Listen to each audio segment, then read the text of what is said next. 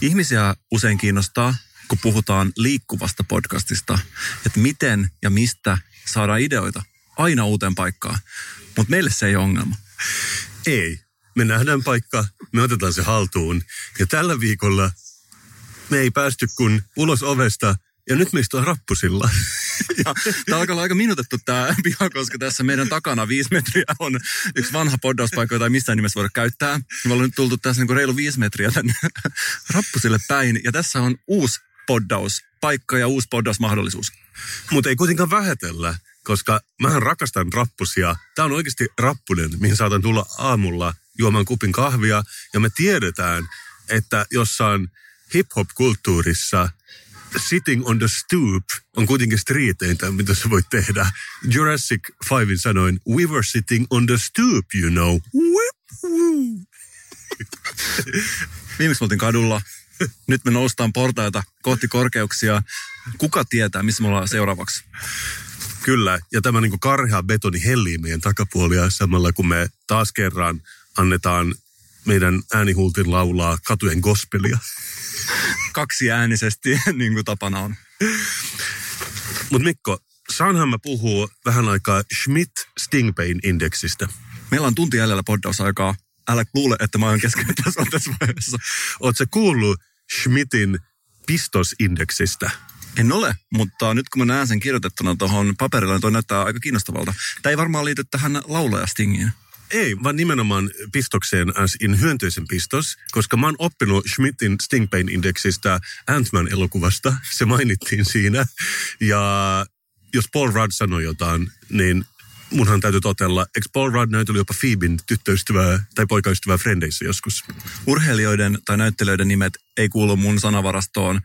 Mä uskon sua. Mutta on tämmöinen herra kuin Justin O. Schmidt, joka on ihan oikea tiedemies, syntynyt 47. Ja sen erikoisuus on, että se on antanut hyönteisten pistää itseään tarkemmin ottaen, siis se on antanut satujen hyönteisten pistää itseään tahallaan, koska se on kehittänyt tämmöisen kipuindeksin nollasta neljään, että miten kivuliaita eri hyönteisten pistot ovat. Onko varmasti ollut kyse siitä, että mitataan pistoksen kipua vai olisiko tässä kaikkea aika ensimmäisiä tällaisia uhriutumiskokeita? voi olla, voi olla. Mutta siis tämä on oikeasti niinku katalogisoinut 78 eri hyönteistä ja sitten antanut niillä pisteet nollasta neljään, että miten kivullissa pistos on. Schmidt Stingpain Index. Ja se on tehnyt tätä siis todella monet kymmenet vuodet ja muistaaksitko ehkä vuosi sitten, kun mä puhuin tuosta IG Nobel-palkinnosta, joka on eräänlainen varjonobel, se on vähän sellainen huumoripalkinto, joka annetaan ihan oikeasta tutkimuksesta, mutta tutkimuksesta, joka on vähän kreisiä. Ja tämä Schmidt Stingpain Index on nimenomaan siitä crazy, että se sanoi itsekin, että tämä ei ole universaalia, tämä, että ihmisten kipukynnys on erilainen, mutta mulle nämä 78 eri hyönteistä tuntuu tältä, ja mä uskon, että se jollain tavalla toimii toisellekin. Ja se ei ole vielä mitään, mutta se käyttää todella hienoja tämmöisiä viinimäisiä kiputermejä, kun se kuvailee näitä kiputuntemuksia. Kun esimerkiksi niin kuin ykköslevillä, kun mennään, niin siellä on most small bees, eli useimmat pienet mehiläiset ja muurahaiset. Ja sitten se puhuu tästä kivusta, että se on light, ephemeral, almost fruity pain. ja tämän kuuluu, että että sitä kipua kestää viisi minuuttia tai vähemmän. Ja tässä just kuvailee jonkun muurahaisen purassu, että se on almost pleasant, like a lover bit your earlobe a little too hard. Mikä on mun mielestä todella hieno, hieno tämmöinen niin rudollinen tapa ilmaista kipua. Jos olet järjestämässä illalliskutsut ja kutsut tämän Smithin sinne, Mulla on sellainen aavistus, että hän saattaa olla aavistuksen raskas ihminen. se voi olla, mutta just siksi me ei kutsuta häntä tänne, vaan me puhutaan vaan Schmidt Stingpain-indeksistä kipulevel 2. Siihen sijoittuu Western Honeybee, eli tavallinen hunajamehiläinen, niin kuin se tunnetaan. Ja siinä kipu tuntuu 5-10 minuuttia, kun hunajamehiläinen pistää sua. Ja se kipu tuntuu Schmidtin mukaan, se on hot and smoky, almost irreverent.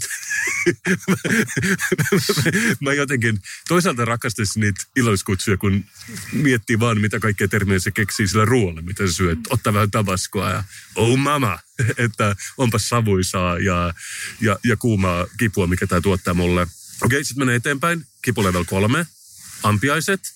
Tässä se kipuhaitari on aika iso. Se on yhdestä minuutista 30 minuuttiin. Mutta tässä käyttää termiä After eight unrelenting hours of drilling into that ingrown toenail, you find the drill wedged into the toe. Ja se puhuu myös siitä, että se saattaa tuntua vähän siltä, kun sammuttaisi sikarin omaan kieleensä. Kivun asiantuntija. Meidän täytyy arvostaa tätä. Mä näen, että sä hymyilet vihaisesti, mutta Schmidt Stingpain Index antaa mulle niin paljon. Ja sitten todellakin, kun siirrytään nelosleveliin, siellä on monta hyönteistä. Mutta on joku hyönteinen, ilmeisesti jonkinnäköinen hämähäkki, Tarantula Hawk, haukkatarantula, jonka kipu kestää yli kaksi tuntia – ja kipu on blinding, fierce and shockingly electric. Ja se puhuu siitä, että se on niin puhdasta, intensiivistä, loistavaa kipua. Like walking over flaming charcoal with a three inch nail embedded into your heel. Se on kivuliasta, jos tarantula haukka puree sua. Mä näen nyt sen tilanteen, että ehkä iloiskutsulla hän saattaisi olla myös sellaisen pelastajan roolissa. Jos olet menossa vaikka tapaamaan, en tiedä, voisi kuvitella työyhteisö, jossa on sellaisia kuivahkoja, kaktushenkisiä työkavereita. Ehkä tällainen henkilö, joka koko illan kuvailee erilaisia kiputiloja, voisi olla pelastaja siellä. Kyllä. Sen sijaan en joutuisi puhumaan Game of Thronesissa, niin, niin tämä olisi paljon paljon huomattu. Siis todella. Joo. Mä just luin jonkun twiitin, jos äh, Ruotsalainen twiittejät silleen, että se oikeastaan, tässä kun kaikki puhuu Game of Thronesista, niin se on oikeastaan aika vapauttavaa, kun itse katsonut ei tarvitse itse osallistuu, vaan jotenkin haarukalla sorkki jotain kastiketta sillä aikaa, kun kaikki muut puhuu. Että siihen voisi tottua. Että ei ota niin kuin mitään kantaa mihin ajankohtaisuuteen, vaan vaan niin kuin on ulkopuolella. Siinä saa kyllä tällaisen pienen loman. Ja tässä on tällaista life hackserointipotentiaalia kyllä. Vähän sama kuin tämä En seuraa sport movement, mikä on itselle tosi tärkeää. Ja mikä huomaa nyt varsinkin, kun sport menestyy ja siitä on tullut streettiä ja kuulia. Kaikki puhuu sportista. Siinä tulee tällainen aavistuksen ulkopuolinen olo. Ja nämä tilanteet, jos jotkut on hyvä käyttää itsensä kehittämiseen ja siihen omaan viihtyvyyteen. Kyllä. Mutta hei, Schmidt Stingpain Index, se on avannut mulle uusia maailmoja. Ja se on inspiroinut mua nyt, Mikko, hyvin paljon siihen, miten mä voisin käyttää Justin O. Schmidtin tutkimusta vaikka mun omassa elämässä ja varsinkin meidän pod-yhteisössä. Ja siksi mä oon tänään kehitellyt Strömman pod-indeksin. se on vähän epäselvää, että mikä se nimi oli, mutta mä ajattelin, että Strömman, niin kuin Saksalla sitten äännettynä Strömman Bond Index, voisi olla aika hyvä. Ja siis mä olen nyt kehitellyt tällaisen systeemin, missä jokainen meidän nauhoittama podjakso jaetaan yhdestä neljään. Eli miten hyvä se on ollut. Ja mä oon kirjoittanut vähän perusteluja Justin O. Schmidtin hengessä siihen, että mitkä kriteerit podcast-jakson on täytettävä – että niin sijoittuu mun skaalaan. Haluatko kuulla? Todellakin. Ja laadun tarkkailuhan on sellainen juttu, mikä meiltä on tästä puuttunut tähän mennessä. Ehkä me saataisiin nyt tätä kautta myös paranneltua sitä yleislaatua. Kyllä, Strömman Bond Index. Okei, okay. ykköslevelin podcast-jakso. Viihdyttävä, kevyt ja pirskahteleva. Sai ajan kulumaan, mutta ei paljon muuta. Mä en halua... Eikö toi nyt enemmän, enemmän kuin monet podcastit? ja, ja tähän, niin tämä on tosiaankin niin bulkki kaikista maailman podcasteista. Mutta mehän ei tyydytä tähän ykkösleveliin. Vai sitten tulee kakkosleveli niin kuin jakson hyvyydessä. Antoi ajattelemisen aihetta, ajoittaista lollahtelua, suupielissä nykimistä, joku aiheista jäi mieleen. Siirryttiin vähän ylöspäin. Tässä on kuitenkin kiva, että sulla on tällainen aihelähtöinen tarkastelutapa. Miten sä sijoittaisit vaikka tuon Helsingin Sanomien mainostavan Into piukeena eurovaaleista podcastin tähän asteikoon? En ole kuullut. En, mä voi ottaa kantaa. Strömman ja käytetään vaan niihin jaksoihin, mitä on actually kuullut. Okei, okay, nyt siirrytään kolmoslevelillä Strömman podindeksissä. Eksistentiaalinen yhteys poddaajien alitajuntaan, hillitsemätöntä, vatsasta lähtevää hekotusta, jonkun jutun referointi ystävälle tai puolisolle. Tämä on kyllä tärkeää, jos me mietitään, että me halutaan käännyttää enemmän ihmisiä tähän kuulijoiksi. Taisi todella tärkeää saada näitä jaettuja experienceja. Kyllä. Ja sitten tulee nelonen. Mä en tiedä, ollaanko me ikinä päästy neloslevelille meidän podcast-historiassa, mutta nelosleveli Strömman podindeksillä on voimakas orgastinen kokemus. Kuin kaataisi tahmea podcast-lavaa suoraan kuulijan korvakäytävään. Kuulija ja podcast yhtä universumin kanssa. sä, sä ymmärrät, että on aika paljon pyydetty. Tämä on paljon pyydetty. Olisi kyllä kiinnostava kuulla sun arviot näistä meidän äänitetyistä jaksoista, jos viitsisit kuunnella nämä 95 jaksoa tähän pohjalle ja arvioida ne vaikka. Niin, vaikka sinne iTunesiin vai mistä niitä nyt kuunnellaankin, että jokaisen jakson jälkeen. Toisaalta onko se meidän tehtävä? On. Anyways. Mutta eikö tämä ole myös tällainen subjektiivinen kokemus, vähän niin kuin tämä Schmidtin asteikko, että, että sä oot tavallaan se mittari? Näin se kyllä on. Mutta mä haluaisin, että me nyt molemmat kokeiltais tämän jakson loppupuolella. Annetaan tälle numero Strömman Bondiksenin mukaan. Katsotaan, miten meni. Tämä oli vähän niin kuin intro tälle. Ja, ja, ja siinä vaiheessa, kun me molemmat ymmärretään, että nyt tulee tahmea podcast-lavaa suoraan kuulijan korvakäytäviin, niin anna mulle joku merkki. High fivea vaikka mua, tai anna mulle niin kuin meidän kuulija merkki. Niin sitten mä tiedän, että mä olen oikealla jäljellä. Kaikki tietää, että Kasper ja Mikon podcast ei nuku koskaan. Käytännössä se tarkoittaa sitä, että kaksi vuotta ollaan hakattu yötä päivää joka ikinen viikko torstaiksi jakso. Tarkoittaa myös sitä, että tätä tehdään myös kesälomalla. Ja silloin on kaikenlaista muutakin puuhaa. Toivottavasti tänä kesänä saadaan myös sitä tahmea podcast-laavaa korviin. Kyllä. Mutta joo, muistutan mua puolen tunnin kuluttua. Tehdään siinä sellainen välitsekki ja arvioidaan tämä ja pistetään vaikka ylös ja lasketaan lopuksi vaikka keskiarvo. Näin, näin tehdään. No niin, katsotaan täältä vitsipussista löytyy. Mitäs täältä löytyy? Tää... mun, mun viisari menee siinä ykkösen ja kakkosen välillä nyt. Katsotaan mitä ennakkotilauksessa O tuplavinyli levykauppa X. Tosiaankin Pykäri O tuplavinyli on ennakkotilauksessa 2.8. Kyllä, toinen päivä elokuuta ilmestyy. Se voi käydä ennakkotilamassa. Mun ei pitänyt puhua tästä, mutta pieni mainos ei ole varmaan kiellettyä. Mä olen todellakin kuin tulisilla hiilillä, mä odotan levy. Tai Justin O. Schmidtin sanoin, mä tunnen loistavaa intensiivistä kipua istuessani niillä tulisilla hiilillä, koska aidosti mä uskon, että se on hyvä levy. Ja mun on oikeasti pitänyt puhua siitä, koska on oikeasti tapahtunut jotain todella paljon merkittävämpää. Uh-huh. Sä tiedät, että mä rakastan mainontaa. Ja jos mä jotain rakastan mainonnassa, mä rakastan suomalaisten operaattoreiden harjoittamaa mainontaa.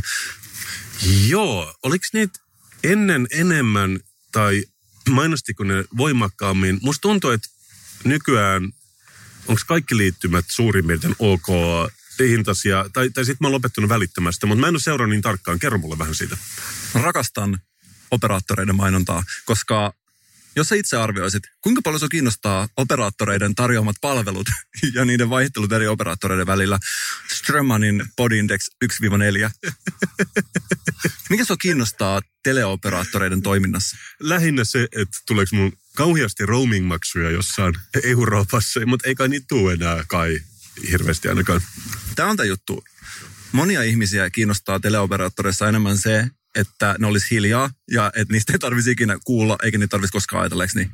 Joo, joo, mutta siis kyllä neljä Strömman Index asteikolla. Mutta mä rakastan teleoperaattoreiden mainontaa. Mun mielestä se on todella kiinnostavaa. Elisalla oli muistaakseni tällainen uhriutumiskampanja, sanat jättävät jäljen, jota kieltämättä hieman ehkä ihmettelin, koska jos joku idiotti, kuvitellaan mm. satunnainen idiotti, tulee sulle Kasper sanomaan vaikkapa, että... Sama istuin. että, että tota, vaikkapa podcastisi on asteikolla yhdestä neljään yksi. Mm, no siinä kyllä niin kuin sappi kiehuu siinä vaiheessa. Mutta sä et varmaan alkaisi raaputtamaan sitä millään partaveitsellä sun kehoon, näitä sanoja. Ei, mä oon sanonut sen ennen, mä sanon sen taas, että jos 90 ihmistä sanoo, että meidän podcast on yksi Strömman asteikolla, niin jää vaan mieleen yhdeksän ihmistä, joka sanoo, että se on hyvä.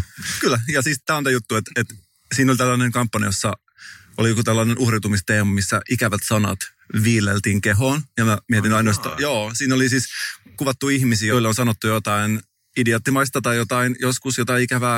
Ja sitten nämä ihmiset oli raaputtanut se omaan kehoon. Ja mä mietin, että kuka tekee näin. What? Tämä on niin kuin joku emo-albumin musiikkivideo. Ehkä ne oli jotain ihmisiä, jotka oli soittanut Elisa asiakaspalveluun. Kuulu siellä jotain epäasiallisuuksia, mutta ihmettelin tätä. Mun mielestä hieman erikoinen veto operaattorilta, varsinkin kun ajattelee, että niiden tehtävä on hoitaa homma ja siirtää dataa ja laskuttaa sitten silloin tällöin oikein. Kyllä mä just mietin, kun mä en näe yhtään tätä mainosta, että nyt kun sä oot selkeästi researchannut tätä mainosta, niin oot sä tippunut johonkin algoritmikuoppaan, mihin sulla pommitetaan näitä eri moi-operaattoreiden sanomia, koska mulla ei tuu tota. Myöskin DNA tekee tällaisia artistiyhteistöitä, missä on pakotettu artisti käyttämään jotain DNA-liittymää, ja niitä kuvataan aseohimolla, ja ne on tällaisia, että kyllä, käytän DNA-liittymää. En muista, onko DNA, en muista, onko tällaisia mainoksia, mutta joka tapauksessa mä unelmoin tulevaisuudessa, missä operaattorit kilpailevat hinnoilla ja toimivuudella ja ovat hiljaa silloin, kun ei mitään asiaa. Joo, se on ollut mun taktiikkani, että mä, mä haluan vähemmän puhetta, enemmän hiljaisuutta. Mutta sä varmasti arvat, kuinka paljon mä innostuin, kun mä näin taas uuden Elisa-mainoksen Helsingin Sanomien etusivulla. No, ole viisas, rohkea ja rakastava. Nyt sinä olet digitalisaatio. Ah, joo, se on, kaikkeahan rakastaa digitalisaatiota. Me ei saada siitä, se on niin kuin kissan minttua, me ei saada siitä tarpeeksemme. Mutta tämä on todella hämmentävä. Tässä on siis joku tällainen tuore ylioppilas, ylioppilaslakki päässä. Ah, sen se oli rajannut pois. Se oli vähän rajautunut tästä pois, mutta tässä lukee tosiaan, että ole viisas, rohkea, rakastava. Nyt sinä olet digitalisaatio. Mä ymmärrän, mitä sanoit. Siis 95 prosenttia ihmisistä vihaa digitalisaatiota, varsinkin kun sitä niin työnnetään kurkusta alas joka paikasta. Ja 95 prosenttia ihmisistä vihaa teleoperaattoreita. Ja ylioppilaita. ja ylioppilaita. Mutta tämä viesti on resonoinut aika paljon ja kukaan ei tarkalleen ottaen tiedä, mitä tässä on. Niin, niin, aivan joo. Sä yritit tavoitella sitä viestiä, koska todellakin se meni multa ohi. Jos mä sanon sulle, sä oot saanut juuri valkolakin päähän, sulla on elämässä paras päivä. Mä sanon, että Kasper, ole viisas, rohkea ja rakastava. Sitten sä oot siellä, no, ö, normaali elämän ohjetta, ei tule tapahtumaan, mutta yritetään ja kuuluu normaaliin puhekäytäntöön. Ja sitten lopuksi nyt siinä olet digitalisaatio. Ja mulla on sellainen teoria, että digitalisaatio on tällaisen työssä käyvien, työyhteisöön pesiytyneiden ihmisten taikasana, jota hoetaan jatkuvasti, koska mä en ole kuullut mm. ikinä kenenkään mun ystävän koskaan missään yhteydessä käyttämään tätä D-sanaa. Ja kuitenkin ilmeisesti se on ihan oikea sana. Joo, mä oon lähinnä törmännyt siihen just tuossa peruskouluympyröissä, kun joku rehtori kevätjuhlissa vapisevalla äänellä kertoo, että on hommattu kuusi iPadia, että ollaan digitalisaation kelkassa tässäkin koulussa. Ja mä oon oikeastaan ajatellut, että tämä on toiminut mulla tosi hyvin. Mulla on tosi hyviä ystäviä. Mulla ei tällä hetkellä yhtään sellaista ystävää, jonka mä haluaisin poistaa. Mutta musta tuntuu, että D-sana saattaa olla sellainen todella hyvä ystävien valitsemismittari. Ja aina kun joku käyttää sitä D-sanaa tosissaan, jos vaikka kuvitellaan, että ollaan istumassa oluttuopin ääressä. Ja analogisesti. Yhtä, analogisesti. Ja joku alkaa yhtäkkiä puhumaan, että miten tämä digitalisaatio. Ja sitten sit tietää, että ilta alkaa olla lopuillaan, ottaa viimeiset hörpyt siitä ja hyvästelee ystävänsä ehkä viimeistä kertaa. Mä oon sun puolella. Mä, mä ymmärrän, mitä sä sanot. Toi ei saanut mua nyt vaihtamaan operaattorin millään tavalla. Mutta jäädään odottamaan, mikä on seuraava tällainen trendisana. Ollaan ennustettu, että se tulee olemaan empatia. Sitä käytetään joka paikassa. Mä veikkaan, että vuoden päästä tulee joku operaattori uudella kampanjalla. Ole viisas, rohkea, rakastava. Nyt sinä olet empatia. Se on hyvä ja mä oon kanssa käynyt yhdessä business-tapaamisessa tällä viikolla, missä tämä henkilö puhuu koko ajan tone of voiceista, mikä ilahduttaa varmaan suokin tosi paljon, koska se tuntuu, että se on suoraan meidän vokabulaarista, niin sen mä ainakin haluaisin tuoda enemmän ihmisten tietoisuuteen. Tone of voicehan olisi kyllä hyvä. Ja sitä paitsi sitä, tone of voice. Tone of voice, sitähän käytetään myöskin aika rennosti. Joo, joo, joo. Et se on aika tällainen yleistermi. Tone of voice saattaa olla esimerkiksi liittyä sun paidan väriin. Mulla on ehkä analogisimpia ystäviä, niin ne ei käytä samalla tavalla tätä termiä, mutta ymmärrän. Ehkä mä en ole niin kuin kelkassa nyt. Mutta joka tapauksessa uusille ylioppilaille digitaaliset terveiset Kasperin Mikon podcastista. 10101110.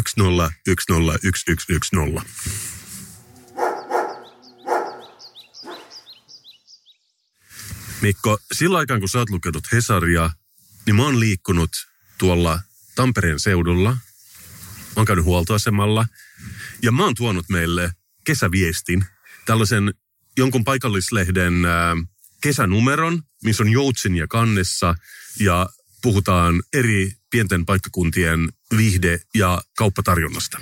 Siinähän on kolme näitä todella rumia ankanpoikasia, eli joutsenen poikasia tässä kannassa. Kyllä, tämä kutittelee mun kesähermojani.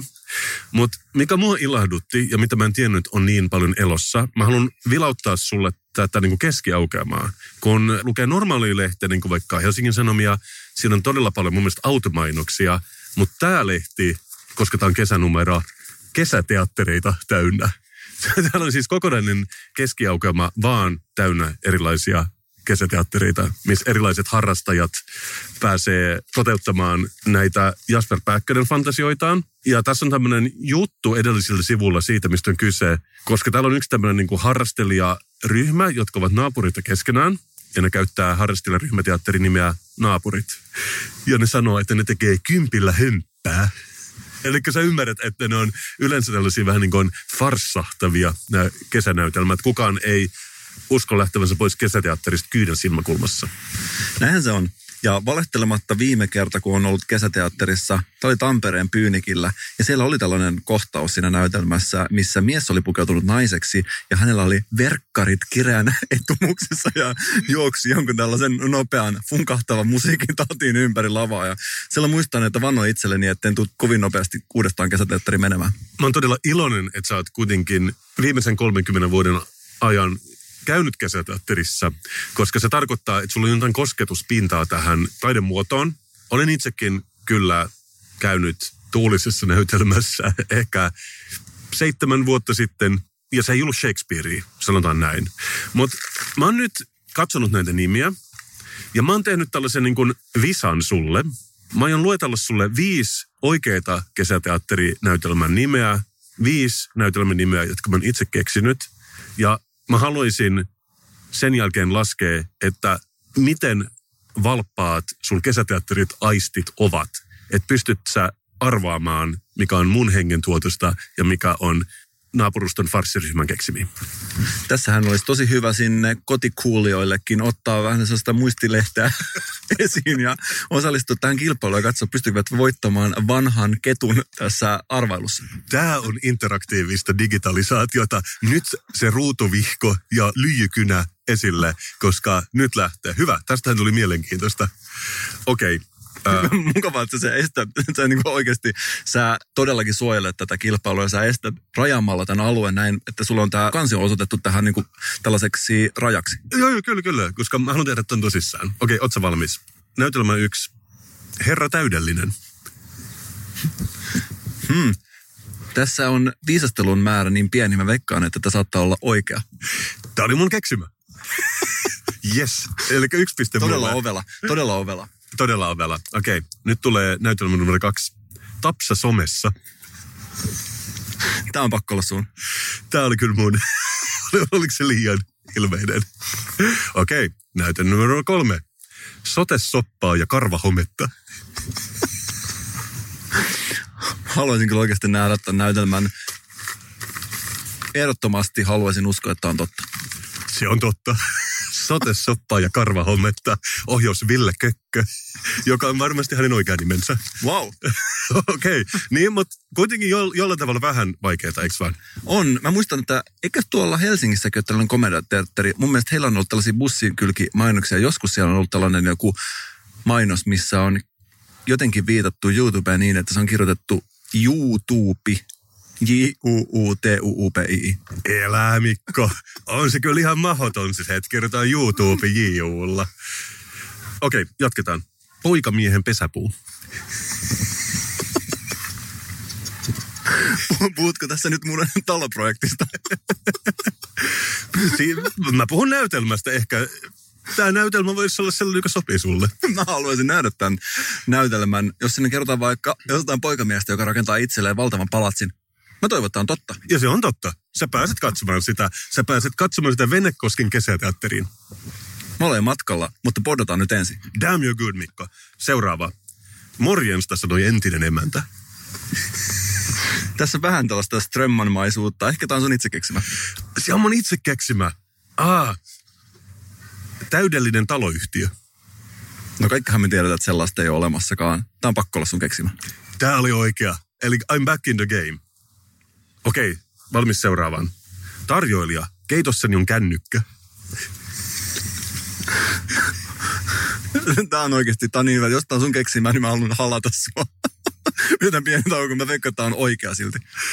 Come here, big boy. Se oli mun keksimä. Ja sä saat nyt ison rutistuksen. Jatketaan. Mainostoimisto Melkky. Tämä on meikä lähellä todellisuutta. Tämä saattaisi olla oikea näytelmä. Mutta se ei ole, koska se on mun keksimä. Seuraavaksi, okei, nyt on vaan pari jäljellä. Mä tarjoan sulle tätä Haloo poliisi, haloo. Tämä on ehdottomasti oikein. Ehdottomasti oikein ja niillä on isoin mainos. Se on Sastamalan suuliteatterissa. Ja sitten vielä erotiikka ja eromurheita.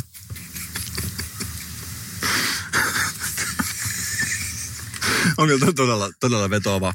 Tämä on varmasti totta. Ja tämä on ihan varmasti mun keksimä, koska sellaista näytelmää ei ole vielä tänä kesänä, mutta ehkä ensi kesänä. Ootko varma? Sinähän voi olla, että sä oot niin pelin päällä niin sanotusti, että sä oot keksinyt sellaisia, mitkä oikeasti ollut viime vuonna Salon Vuohesaaren kesäteatterissa loppuun myytyjä monen kuukauden ajan. Voi olla. Mä en laskenut Mikko, mutta mä luulen, että se meni aika 50-50. Mä rajasin itseltäni pois tämän mun keksimän näytelmän Bikini-rajat kiinni, koska se olisi ollut liian ilmeinen. Mutta eikö säkin ole iloinen? Meillä on uusi hallitus. Ne tekee paljon työtä kulttuurin eteen ja se näkyy heti tällaisena aukeamana kulttuuria Sastamalan seudun teattereissa. Salon kaduilla on ollut tällainen tilanne, kun on tullut kokoomushallitus. Siellä on kuulunut kommentteja, että välittömästi kun on tullut kokoomushallitus puikkoihin, on Kelassa kuulemma jonot pidentynyt. Mä uskon itse tällaisen reaaliaikaiseen hallituksen ja todellisuuden väliseen tanssiin. Näinhän se varmasti on.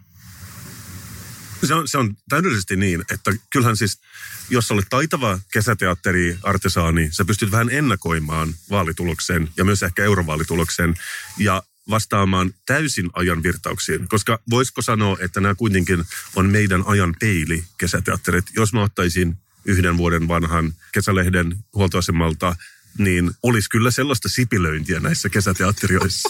Ei enää.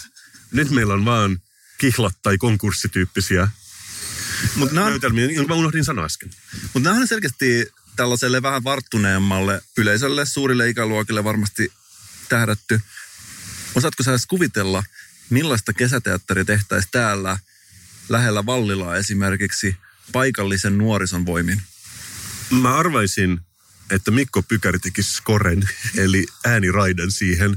Mutta muuten mun on hieman vaikea, mutta eiköhän sitä jossain kellarissa tälläkin hetkellä rustata. Mä toivon näin. Mulla tuli yhtäkkiä pelottava etiäinen Suomen suositun kesäteatteri Dallape-puistossa kesällä 2020, mutta ei mennä siihen nyt vielä. Meillä on vielä valmiita ja meillähän on sitä paitsi tässä vielä jonossa tuntematon sotilas sitcom, ikuisuushanke, jota me ollaan puhaltu todella pitkään, joka on lähes tulkoon valmis. Siitä tulee ensin yksi kausi, Antti Holma tulee siihen pääosin ihan varmasti. Me ollaan haettu tuotantotukea, me ollaan haettu käsikirjoituksen kehittämistukea, me ollaan haettu EUn haja-asutustukea, mutta heti kun nämä kaikki hakemukset menee läpi, niin silloin rupeaa tapahtumaan. Me ollaan uudistettu podcast tuotossa Suomeen. Miksi me pystyttäisiin uudistamaan myös kesäteatteria? Ah, Tämä on siemen. Me ehkä joudutaan nyt laittamaan itämään. Koulun kevätjuhlat aina keväällä, ennen kesää. Klassikko. Klassikko. Ja monet miettivät ennen koulun kevätjuhlia, että mitä päälle tänä vuonna. Mä ymmärrän, mitä sä sanot. Itse streetwearin kannattajana laitat sä kuitenkin mirrin kaulaan vai lähdetkö niin kuin omana itsenäsi? Se on vaikea valinta. Tämä on oikeasti vaikea valinta ja mä huomaan, kun mä katson tätä juhlayleisöä, että se ei todellakaan ollut helppoa, koska siellähän on näkyvissä kaikki mahdolliset erilaiset tavat lähestyä sitä juhlaa. Juuri niin. Jotkut valitsee puhtaan teepaidan, jotkut laittaa semmoisen röyhälöisen barokki kauluspaidan. Ja mä oon nyt selvittänyt, että mikä tämä keskimääräinen pukukoodi on, koska siis niin kuin tiedetään, on isejä ja äitejä ja jotain siltä väliltä. Kaikilla on erilainen tapa pukeutua ja yleensä se heijastuu näissä juhlissakin. On sitä pukua ja on sitä kukkamekkoa. Mutta mä näkisin, että tällainen karkea yleistys on se, että monilla naisilla on tällainen kukkamekko Ja miehillä on tällaiset rennot verkkarit. Oliko se jossain niin kuin moskovalaisessa kevätjuhlassa? Koska eikö siihen kulttuuriin kuulu just niin kuin nahkatakki ja kolmiraita street-verkkarit? Ja sehän on itse asiassa aika tällainen street-pukeutumistapa nyt. Näkisin, että mielelläni tällaista myös tuolla kevätjuhlissa. Miten toi vesikampaukset pienillä pojilla, koska sen mä näen, että niin kuin konservatiiviset ihmiset, ehkä tulee konservatiivisesta perheestä, semmoinen tiheä kampa, brylkremeä ja semmoinen oikein niin kuin, jotenkin märän näköinen kampaus, niin ne on yleensä ollut perinteisesti juhlamerkki. Wet look, niin kuin me sanotaan, sanotaan kevätjuhla osallistujen kesken. niin, mutta mä ymmärrän, itse kun sä oot enemmän street look, miten sä itse ratkaisit tämän? Mä pistin vähän fiksumpaa, mutta en kuitenkaan hirveän fiksua. Lähinnä siis puhdas paita. juuri, juuri niin, ja ehkä silleen niin vakosamettilippis puuvilalippiksen sijaan. Juuri näin. Mutta siis se on oikeastikin mun mielestä aika mielenkiintoista, koska siinä, siinä on selkeästi ollut aikaisemmin joku tällainen selkeä puukukoodi, että siinä on pukeuduttu vähän hienommin se on kuitenkin aika tällainen juhlava juhla.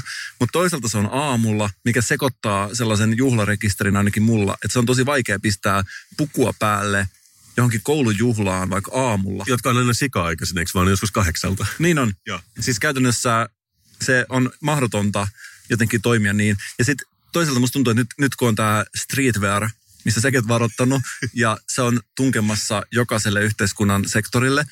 Ja nykyään saattaa olla ihan normaalia, että siellä on opettajallakin vaikkapa pipo päässä, niin tämä on oikeastikin vähän tällaisen hämmennyksen ja sekasorron tilassa tällä hetkellä. Joo, ihan varmasti. Itse en ollut kevätjuhlissa tänä vuonna, mutta mä mietin just sitä, että pitäisikö meidän olla, koska tunnetaan niin kuin siistimpää ja epäsiistimpää streetwearia. Mä näkisin tämmöisen Strömman pykäri streetwear-indeksin muodostuvan tässä, nyt kun me puhutaan. Että semmoinen niin kuin metadoni streetwear ja sitten meillä on toisessa päässä jonkin tämmöinen niin kuin hypebeast streetwear. On, ja siis tässä on tämä ongelma, että mä haluaisin oikeasti, että olisi sellainen selkeä kaava, että miten kuuluu pukeutua näihin. Ja mä huomannut esimerkiksi tuolla monesti vanhempien kesken on tällainen dikotomia hupparin ja kauluspaidan välillä. ja se on oikeasti näin, että puolet keskimäärin pukeutuu tällaiseen fiksuun, vähän kiiltävään kauluspaitaan, jossa saattaa olla kuitenkin ylinappi rennosti auki, ja toinen puoli tällaiseen huppariin, jossa ei olisi tavatonta, että olisi jopa jotain printtejä. Nythän mä en tiedä sun gettokoulusta mitään, mutta teekö se myös sellaista sosioekonomista jakoa sun päässä, että tässä on selkeästi ekonomistiperheen Vesa ja toi on selkeästi niin kuin myös tuottaja niin kuin minä. Hyvin vähän on tuottajia olemassa ja sen takia mä pidänkin itseäni Itä-Helsingin Calvis Harrisina. tai DJ Khaledina. Molempi parempi. Sähän oot kyllä Vuosaaren Timbaland. Enkä turhaa. Joo, eli mä ymmärrän, että sun silmä niin on erityisen harjantunut myös tällaisen. On, mutta mun mielestä sosioekonominen asema on tässä keskiössä, että siihenhän tämä liittyy, koska se voi helposti arvioida Toki sen lisäksi, että osa tulee Teslalla sinne pihalle, auttaa hieman toisaalta ei tiedä tätä velkaantumisastetta, että siinä on monta, monta ulottuvuutta, mutta ehkä joku tällainen pukukoodi, missä se vuositulo saataisiin jotenkin näkyvästi esille, auttaisi meitä tämän asian kanssa niin, että siihen tulisi joku selkeä logiikka. Joo, toi on kyllä hankalaa, koska sit, ja sitten voi olla influenssereita, joilla on se lainassa sähköautoa. Toisaalta myös, mä just törmäsin tähän, että yksi tuttu oli autoa, ja se oli katsomassa tämmöistä käytetty jotain niin kuin Audin top of the range, mutta siis kymmenen vuotta vanhaa auto, joka on tehty alumiinista ja jossa on jotain tosi hienoksia. Mutta sitten se päätyi kuitenkin sellaiseen Skodan top of the rangeen, mikä on varmasti ihan yhtä hyvä, mutta siihen liittyy vähemmän stigmaa siihen merkkiin. Että me ei voida tietää ihmisten varallisuudesta tänä päivänä. Ja tämä on se sama ongelma kuin vaikkapa tämä, että otatko Viking Amorellalla Sweetin mieluummin vai Viking Graceista sieltä jostain autokoneen alapuolelta. Tähän tämä ikuisuuskysymys, filosofinen, diippi kysymys. Sitähän kutsutaan niin kuin yliopistopiireissä Pykärin paradoksiksi. Ja Pykärin paradoksista puheen ollen mä oon nyt kesällä joutunut hirveästi ajattelemaan. Ja se sopii sulle toisaalta. Se sopii sulle. Ja siinä, missä muut ihmiset on siellä saunomassa tai rannalla makaamassa tällaisten aurinkovarjojen alla juomassa jotain maukasta drinkkiä, mä olen siellä kellarissa – istun työpöydän edessä, otsarutussa ja kynä kädessä, kehittelen uusia diippejä filosofisia suuntauksia. Ja juuri siksi sinne minä teimme podcastia, Mikko. Mä oon kehittänyt tällaisen uuden pykärin aktiivisuus, passiivisuus, filosofian. Mun viisari värähtää nyt jo siinä kolmosen kohdalla, ujosti heiluu siinä, koska nyt on kyllä tullut paljon teesejä. Meidän sukunimet on kovassa kulutuksessa tällä viikolla. Ja jos joku miettii, että mikä on tämä pyykärin aktiivisuus, passiivisuus, dikotomia, tällainen tapa, miten voidaan jakaa asiat joko passiivisiin tai aktiivisiin, uusi diippi filosofinen suuntaus. Ja tämä on sellainen, mikä on mulla penetroinut mun koko elämän niin, että nykyään mä en enää pysty hahmottaa asioita enää entisen malliin. Olen pelkkänä korvana. Tämä voi olla hyödyllistä meille kaikille. Ja tämä on sellainen kela, että aina jos sä näet jonkun, niin sä mietit mielessäsi, onko tämä aktiivinen vai passiivinen. Ah, niin kuin homo sapiens kadulla. Homo sapiens kävelemässä, aktiivinen. Homo sapiens istumassa puiston penkillä, passiivinen. Ja jos tämä tuntuu liian diipiltä, eikä pysty hahmottaa, että mikä aktiivinen ja passiivinen, mikä se ero on, niin voi aloittaa sillä, että miettii, että lepääkö joku vai eikö se lepää. Mm, mm. Puhun nyt fyysisestä levosta. Siis korvistahan voi nousta savua, kun aivokapasiteetti käy äärirajoilla. Mutta sä puhut nimenomaan nyt tämmöisestä niin kuin lihasten actual levosta. Jos sä oot vaikka rockikeikalla ja katsot kitaristia, jos se soittaa sooloa, se on aktiivinen. Jos se ei soita mitään, se on passiivinen, eli se lepää. Just. Entäs basisti, joka vähän soittaa semmoista monotomista mantraa? Onko olemassa mitään harmaata aluetta näiden kahden välissä? Ei, se on aktiivinen. Se on, se on aktiivinen. Tämä on todella hyvä, koska mä haluan helppoja ratkaisuja. Mä en halua harmoita alueita. Mä haluan politiikon, joka kertoo mulle suoraan, mitä tulee tapahtumaan. Sitten mulla ei ole väliä, tapahtuuko se vai ei. Mä haluan vaan ne helpot vastaukset ja ratkaisut. Ja sä varmasti mietit, että mistä ihmeestä tällainen idea on tullut. Sun päästä, mutta sen lisäksi, juu, en, en voi millään arvata. Monesti on ollut sellaisia tilanteita, että mä oon tullut kotiin ja mä oon heti alkanut lepäämään. Onko se aktiivista lepoa silloin? Ei, mä sanon passiivista. Silloin mä oon levännyt. Ja sitten mä oon miettinyt, että mulla on tasan kaksi eri olotilaa. Joko le- se, että mä lepään, tai että mä teen jotain. Se ei ikinä mitään sieltä välistä. Onko se tavallaan, mistä jotkut teleoperaattoritkin puhuu, digitalisaatio. Että on ykkösiä nollia, on on ja off, ja ei ole mitään siinä välissä. Niin toimii digitalisaatio. Että oletko sä ikään kuin murtanut sen koodin siinä sun levollisessa tilassa, ergo siitä on tullut aktiivinen tila. Kyllä. Ja on olemassa myös näitä aktiivisuusrannekkeita, joilla tätä aktiivisuutta pystyy mittaamaan. Hetkinen Mikko, älä sano, että sä oot keksinyt passiivisuusrannekkeen. Kyllä. Koska me pystytään tieteellisesti mittaamaan aktiivisuutta aktiivisuusrannekkeella, niin nyt tähän mun uuteen filosofisen suuntaukseen aktiivisuus, passiivisuus, lepääkö joku vai eikö lepää, ratkaisuksi passiivisuusranneke, joka mittaa sun passiivisuutta päivän aikana. I knew it. Sä tulet olemaan rikas vuoden kuluttua tästä, kun sä saat tämän vaan tuotteistettua. Ja tässähän on tietysti pakko sitten käyttää molempia rannekkeita, koska molemmat mittaa vähän niin kuin eri asioita. Ah, niin kuin kylmä ja kuuma hana vanhanaikaisessa saunassa.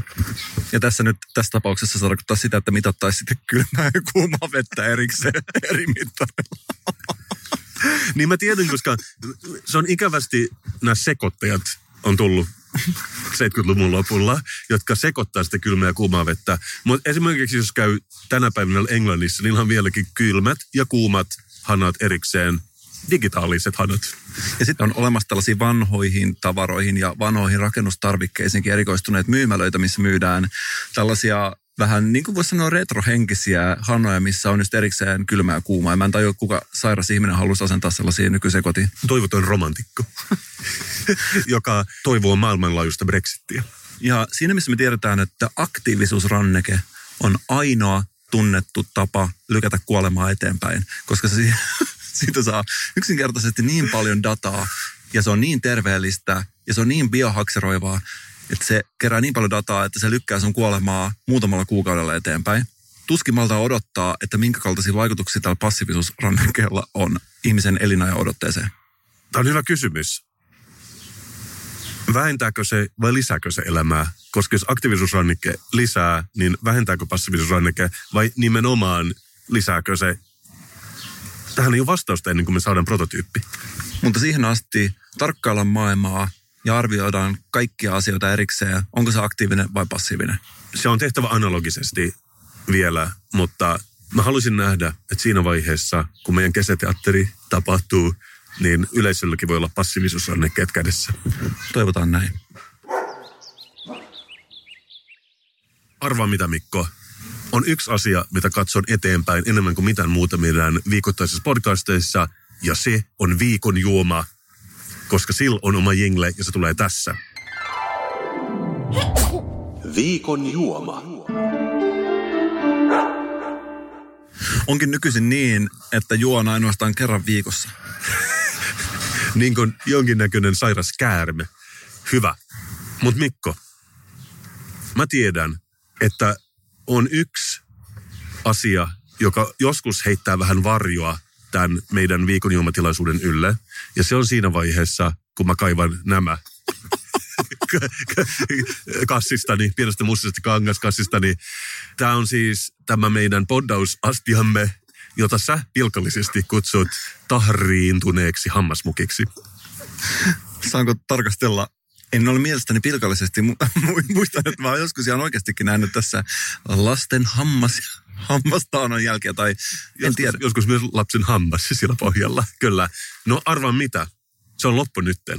Oho. Koska mä oon ratkaissut tämän pulman. Mä tiedän, että sä et arvosta tätä mun muomista poddausastiaa, niin mä olen ostanut sulle vartavasten poddausvesselin, josta sä tulet nauttimaan tosi paljon, joka vielä noudattaa meidän elämäfilosofiaa. Se on tässä. Herra. Herra jestas. Ja nyt, nyt sä toit tällaiseen muoviin pakattuun tällaisen aika, aika jättimäisen Graffiti Collection pakettiin pakattuun mukin. Se on street-muki, Mikko. Siinä on street artia. Se on keraminen muki, se on avaamattomassa pakkauksessa. Minä olen toki ostanut sen kierrätyskeskuksesta, koska mä haluan säästää meidän luonnon resursseja. Mä olen siis jo toinen omistaja, mutta se on käyttämätön ja tämä on täynnä street artia, joten sä tuntuisit olos turvallisemmaksi, kun sä juot meidän street-juomia. Täällä on ilmeisesti Monterrey Meksikossa bongattu Area Metropolitana Action Poetica, eli jonkin tyyppinen streetin seinästä poimittu. Mulla on muuten itse asiassa täällä joku ihmeellinen ötökkä, ötökkä on niin aivoissa. Se on murhainen. Mä näen sun niskassa, anna sen purra ja kerro mulle, millä asteikolla sä sijoitat sen. Vielä ei ole purra, mutta siis tässä on joku tämmöinen street poem. Tämä on, tämä on street muki. Kyllä. Joo, mä arvasin, että sä ilahtuisit tästä. Ja mä haluan tehdä tämän myöskin vähän eri tavalla sillä tavalla, että yleensähän mä vaan laitan käteni olkapäätä myöden kangaskassin kaivan viikon juoman. Tällä viikolla mä haluan kertoa sulle etukäteen, minkä tyyppinen juoman kyseessä. Sour-olut. Mitä mieltä sour-oluesta? Nehän on aika sour, niin kuin tiedät. Niin on todellakin, että kiile lähtee hampaista, irvistys naamalla näkyy. Ja pelkkä ajatus tuo tuonne hampaiden pintaan sellaisen ihmeellisen karhean päällysteen. Mä aion sanoa sen suoraan. Mä en ole saureiden varsinainen ystävä. Ne, mitä mä oon juonut, ei ollut mun mieleen. Mutta siksi, nyt kun mä näin ruotsalaisessa maitokaupassa tämän sauerin, niin mä ilahduin, koska mä ajattelen, että tämä on ehkä eri levelillä kuin muut. Geis-niminen mustaan tölkkiin pakattu sauri, siinä on käärmeen silmä ja tämä on... Lemon kautta lakritsi sour. Tämä on sitruuna lakritsi souri. Mulla tulee mielessä lakritsi patukka, mitä ostaa Ruotsin laivalta. Mä en tiedä, miltä tämä olut tulee maistumaan. Ja tämä on mustaksi maalatussa tölkissä, johon on pistetty tarralla tämä etiketti. Mä muistan silloin, kun vielä poltettiin CD-tä, niin jostain sai sellaisen täysin mustalla coatingilla CDn, niin kuin tyhjä CD-tä. Se oli CD-levyjen Tesla, vaikka Tesla ei tietenkin ollut olemassa, niin mä samalla tavalla mä näkisin, että tämä on tölkkien Rolls Royce, koska se on niin mustan puhuva. Siinä on myös Panimon logo, jos on tämmöinen All Seeing Eye väärinpäin ja lukee jollain tämmöisellä death metal fontilla Temple Bryghus. Ja joku tällainen liskon silmä, missä on tällaisia kiekuroita ympärillä. Tämä on tosi rankka. mutta myös varmaan lempeä, koska se maistuu lakritsille ja sitruunalle. Tuliko tuon mukana tällainen e-sporttaamisen soveltava tuoli? Tuo näyttää siltä, että se, se, se, että, että se kuuluu sellaiseen e-sport-tuoliin. Niissähän on monesti käsinojassa sellainen energiajuoman pidike. Kyllä. Siinäkin mielestä sopi siihen, että jo liian vahva. Tämä on folk ja Ruotsissahan ei saa myydä 3,5 prosenttista olutta kaupoissa, niin kuin se nyt olisi iso ongelma, mutta sekin tarkoittaa, että se ei tule huonontamaan meidän Strömman bond-indeksiä, kun me ollaan vielä aisti todella tarkkoina sen jälkeen, kun me ollaan juotu sinä niin kuin minäkin, me ollaan annettu poddauksen valaa ja me ei ikinä voitaisiin poddata kännissä. Sitä ei ole ikinä tapahtunut, ei edes Ruisrockissa. Ei edes Ruisrockin backstage-jakso, jossa hieman pistettiin ylimääräistä energiaa siihen poddaamiseen. Mutta avaapas se nyt sun street art-muki, niin päästään asiaan. No niin. No, no niin, nyt lähtee. No niin, ja kädessä juotava street art-muki ja siihen kohtaa juotavaa street-mehua. Marsu, onko sinulla heinänuhaa? Ahaa, kuohuu. Ja todellakin tämä pieni vahto esisatsi, joka nousi tästä niin kuin oluttölkistä, se on vähän tämmöistä rusehtavaa. Vähän niin kuin jossain rannassa keväällä saattaisi olla. Ja olenko haistavinani tässä hieman tota kokolattia maton tuoksua? Amorellan käytävät. Se on happaman hajuista, niin sikäli kyllä, kun nämä ovat aika kyllästytyt nämä Amorellan matot tällaisilla katupitsoilla, niin siinä mielessä, mutta aha, aika tummaa. Todella, todella yllättävän tumma väri. Joo, siis tähän näyttää tyylin Guinnessilta. Onko aistivinani tuossa hieman seetripuuta? Mä haistaisin tässä ehkä vähän liskoa, vähän silmää ja vähän temppeliä. En suosittele aloitteleville poddaajille tämä on todella voimakas ja härski maku. Mä kaadoin sitä ihan kuin kaksi senttilitraa tämän mun poddausvessalin pohjalle, mutta tässä on tämmöinen oikein läpitunkematon vaahto. Joten musta tuntuu, että mulla on koko naamu vahdossa, jos mä en anna sille nyt pari sekuntia rauhoittua. Sä maistoit jo. Tässä on vähän tällaista... Sä et näytä tyytyväiseltä. Mä en ole tyytyväinen tämän viikon juomaan. Pakko sanoa, tässä on tällaista saaristolaisleipää vähän joukossa ja aika tällaista saueria kyllä. Mä maistan.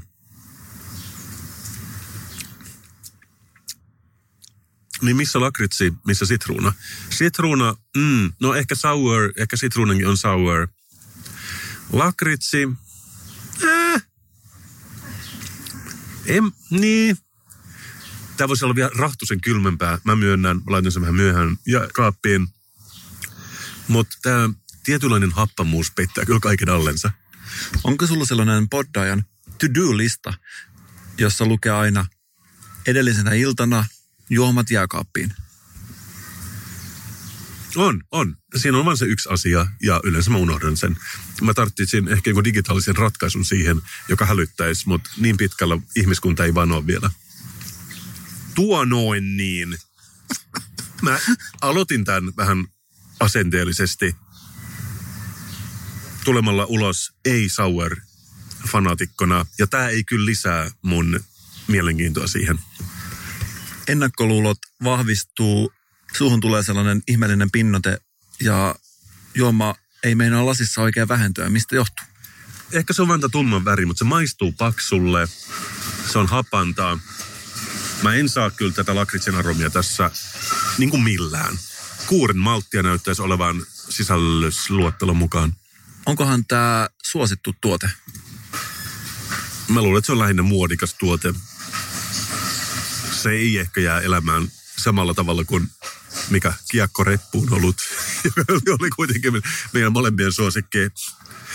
Toisaalta mä pidin näistä grafikoista, koska niissä oli vähän tämmöistä niin kuin yläkouluesanssia. Annan tälle kolme viidestä, mutta se ei ole mauntakia.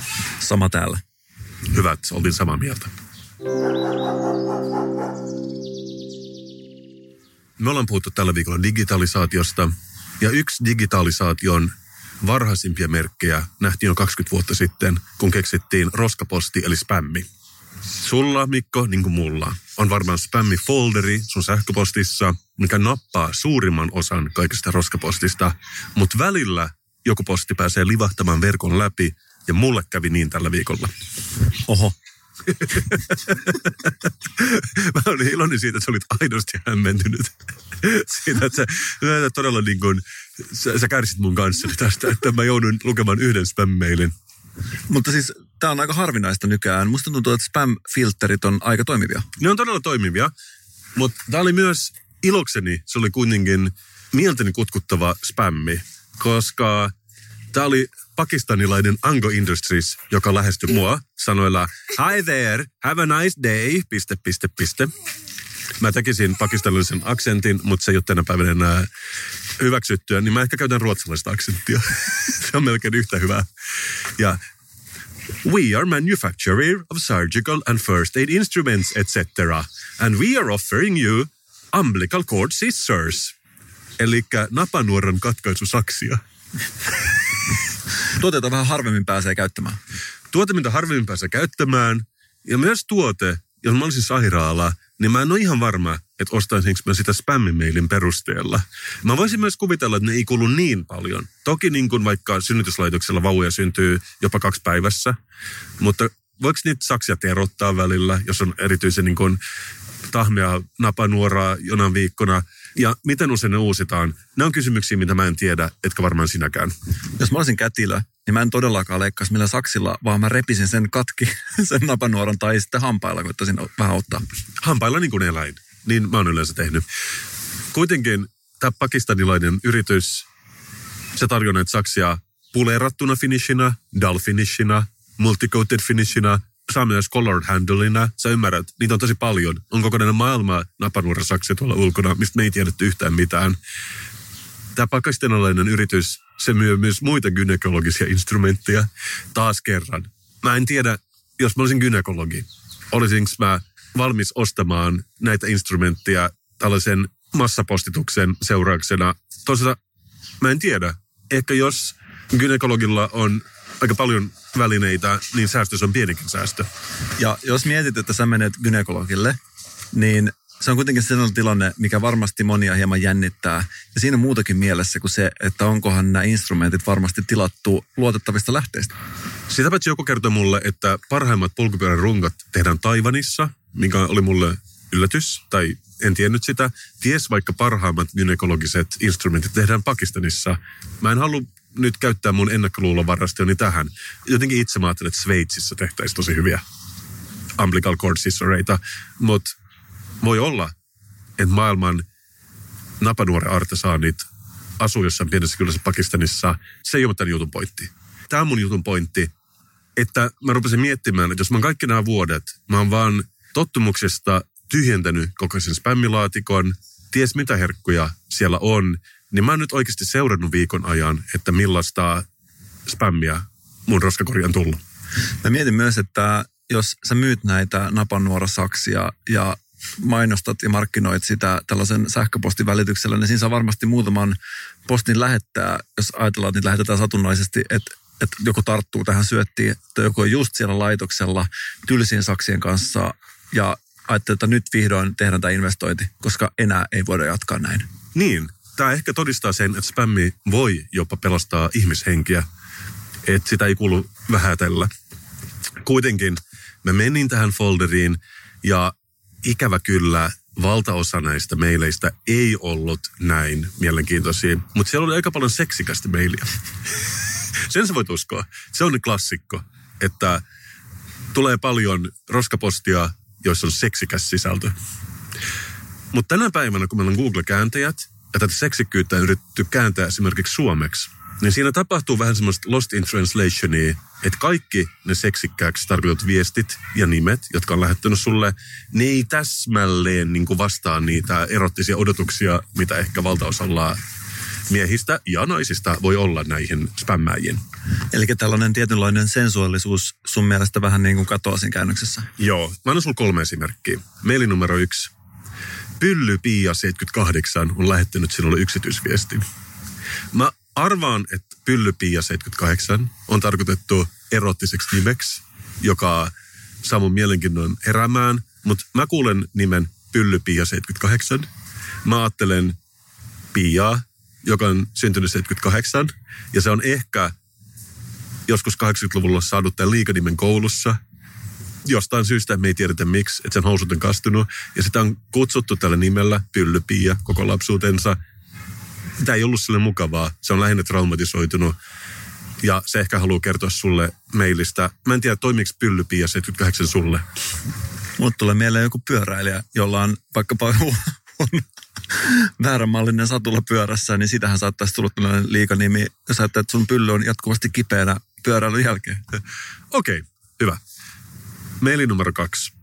Tässä oli joku vähän random nimi, mutta sisältö kuulostaa tältä. Hei hunaja, alkaa tämä. Heti alussa mietin, että ei niin tavallinen hellittyly nimi, mutta olkoon menneksi.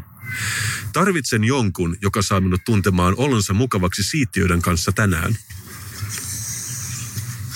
Suora asia. Mutta onko tämä vähän niin kuin kliininen? Se ei ole varsinaisesti niin kuin, tässä ei ole niin kuin valon ja varjon leikkiä ja aromaattisia öljyjä, vaan tarvitsen jonkun, joka saa minut tuntemaan oloni mukavaksi siittiöiden kanssa tänään. Se on ehkä vähän jopa abstrakti ja toisaalta aika taiteellinen. Mutta kyllähän olo voi olla siittiöiden kanssa mukava niin monella eri tavalla. Tämä meillä jatkuu. Ja minä annan sinulle kameran, jolla näyttää peniksesi edessäni. Tämä on ihan sinänsä ymmärrettävä. Mä en ehkä ymmärrä sitä. Että se antaa sulle kameran, että sä voit itse kuvata sitä hänen edessään. Ja, sit, ja, sit, ja hänen olonsa tulee mukavaksi siittyyden kanssa tänään. Okei, no mutta jos tämä toimii sulle, niin sitten sit se toimii mullekin. Mutta okei, mä annan nyt sulle maili numero kolme. Ei mä mietin siis, että, että monilla miehillähän on actually koko aika siittiöitä mukana. Ja jos sulla on ollut mukava, ei siinä ole mitään ihmeellistä. Sä oot varmasti oikeassa. Okei, mutta kolmas meili. Porno Anna on lähettänyt sinulle yksityisviesti. Taas kerran, ei mitään vikaa siinä. Hyvä nimi, tai nimimerkki mä olettaisin. Siellä on varmaan joku niin kuin hikinen keski mies, joka on lähettänyt tämän. Mutta se alkaa näin. Hei tuntematon, kaksi huutomerkkiä. Ei kysymyksiä, miksi ja miten kirjoitan sinulle. Koitan välttää normaaleita keskusteluja.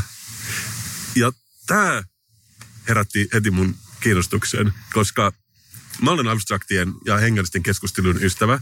Ja mä haluaisin tehdä tällaisen, vähän niin kuin semmoista roolittelija sun kanssa nytten.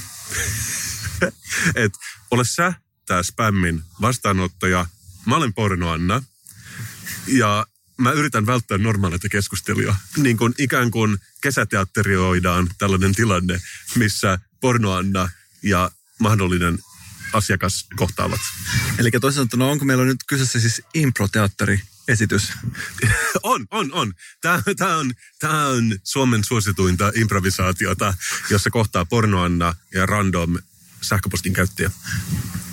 Mä mistään muusta pidän niin paljon kuin tällaisista teatteriesityksistä, joissa pyydetään yleisöä osallistumaan, osallistumaan ja kaikenlaiset niin impro-esitykset. Ja on pystynyt välttelemään niitä tähän ikään mennessä, mutta nyt näköjään kulman takaa tuli vähän samalla tavalla kuin joutui liikenneonnettomuuteen, että se tulee joskus niin yllättäen, että sä et oikeasti ehdi edes tajumaan sitä. Mutta siis mikä se mun rooli olikaan?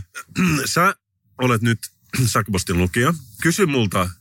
Tähän vaan sähköpostin lukija sä oot sähköpostin lukija, me ollaan nyt avattu chat-ikkuna, ja sä kysyt multa jotain, mä olen pornoanna, ja ei kysymyksiä miksi ja miten, mutta mä muistan, että mä haluan välttää normaaleita keskusteluja, okei, okay, niin kysy multa mitä vaan.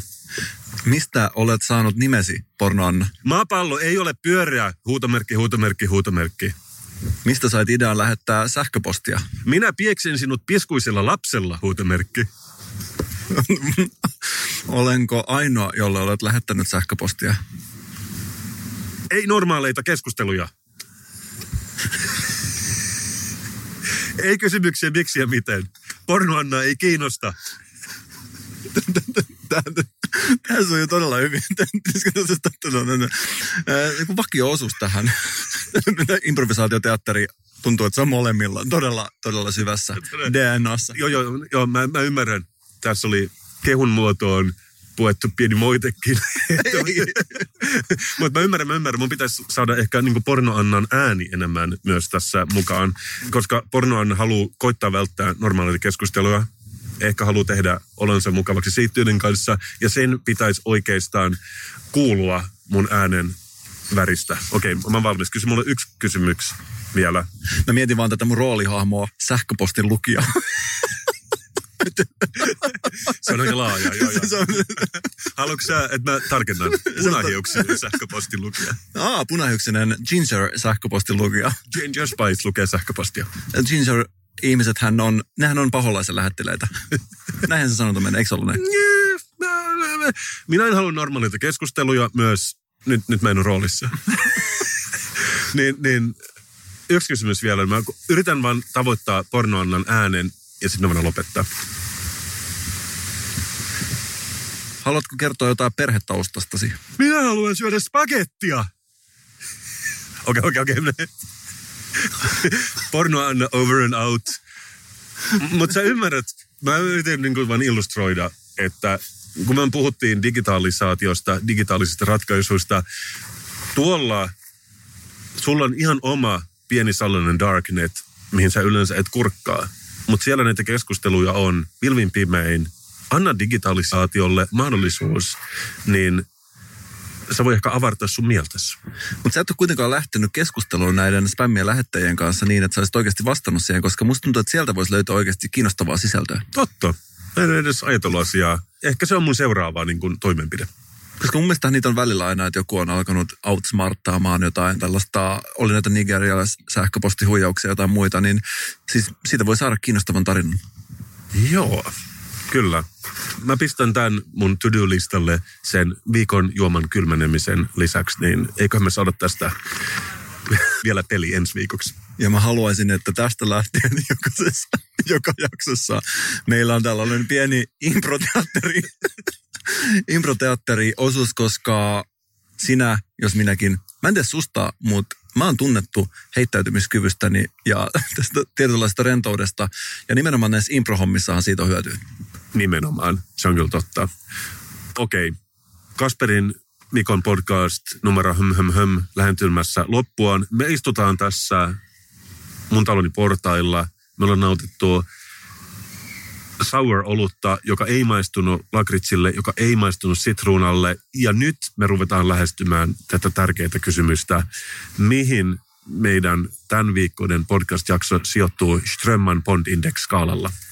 Sun pitää kääntyä sisäänpäin ja tutkia sydäntäsi, koska olet ainoa, kuka voi siihen vastata.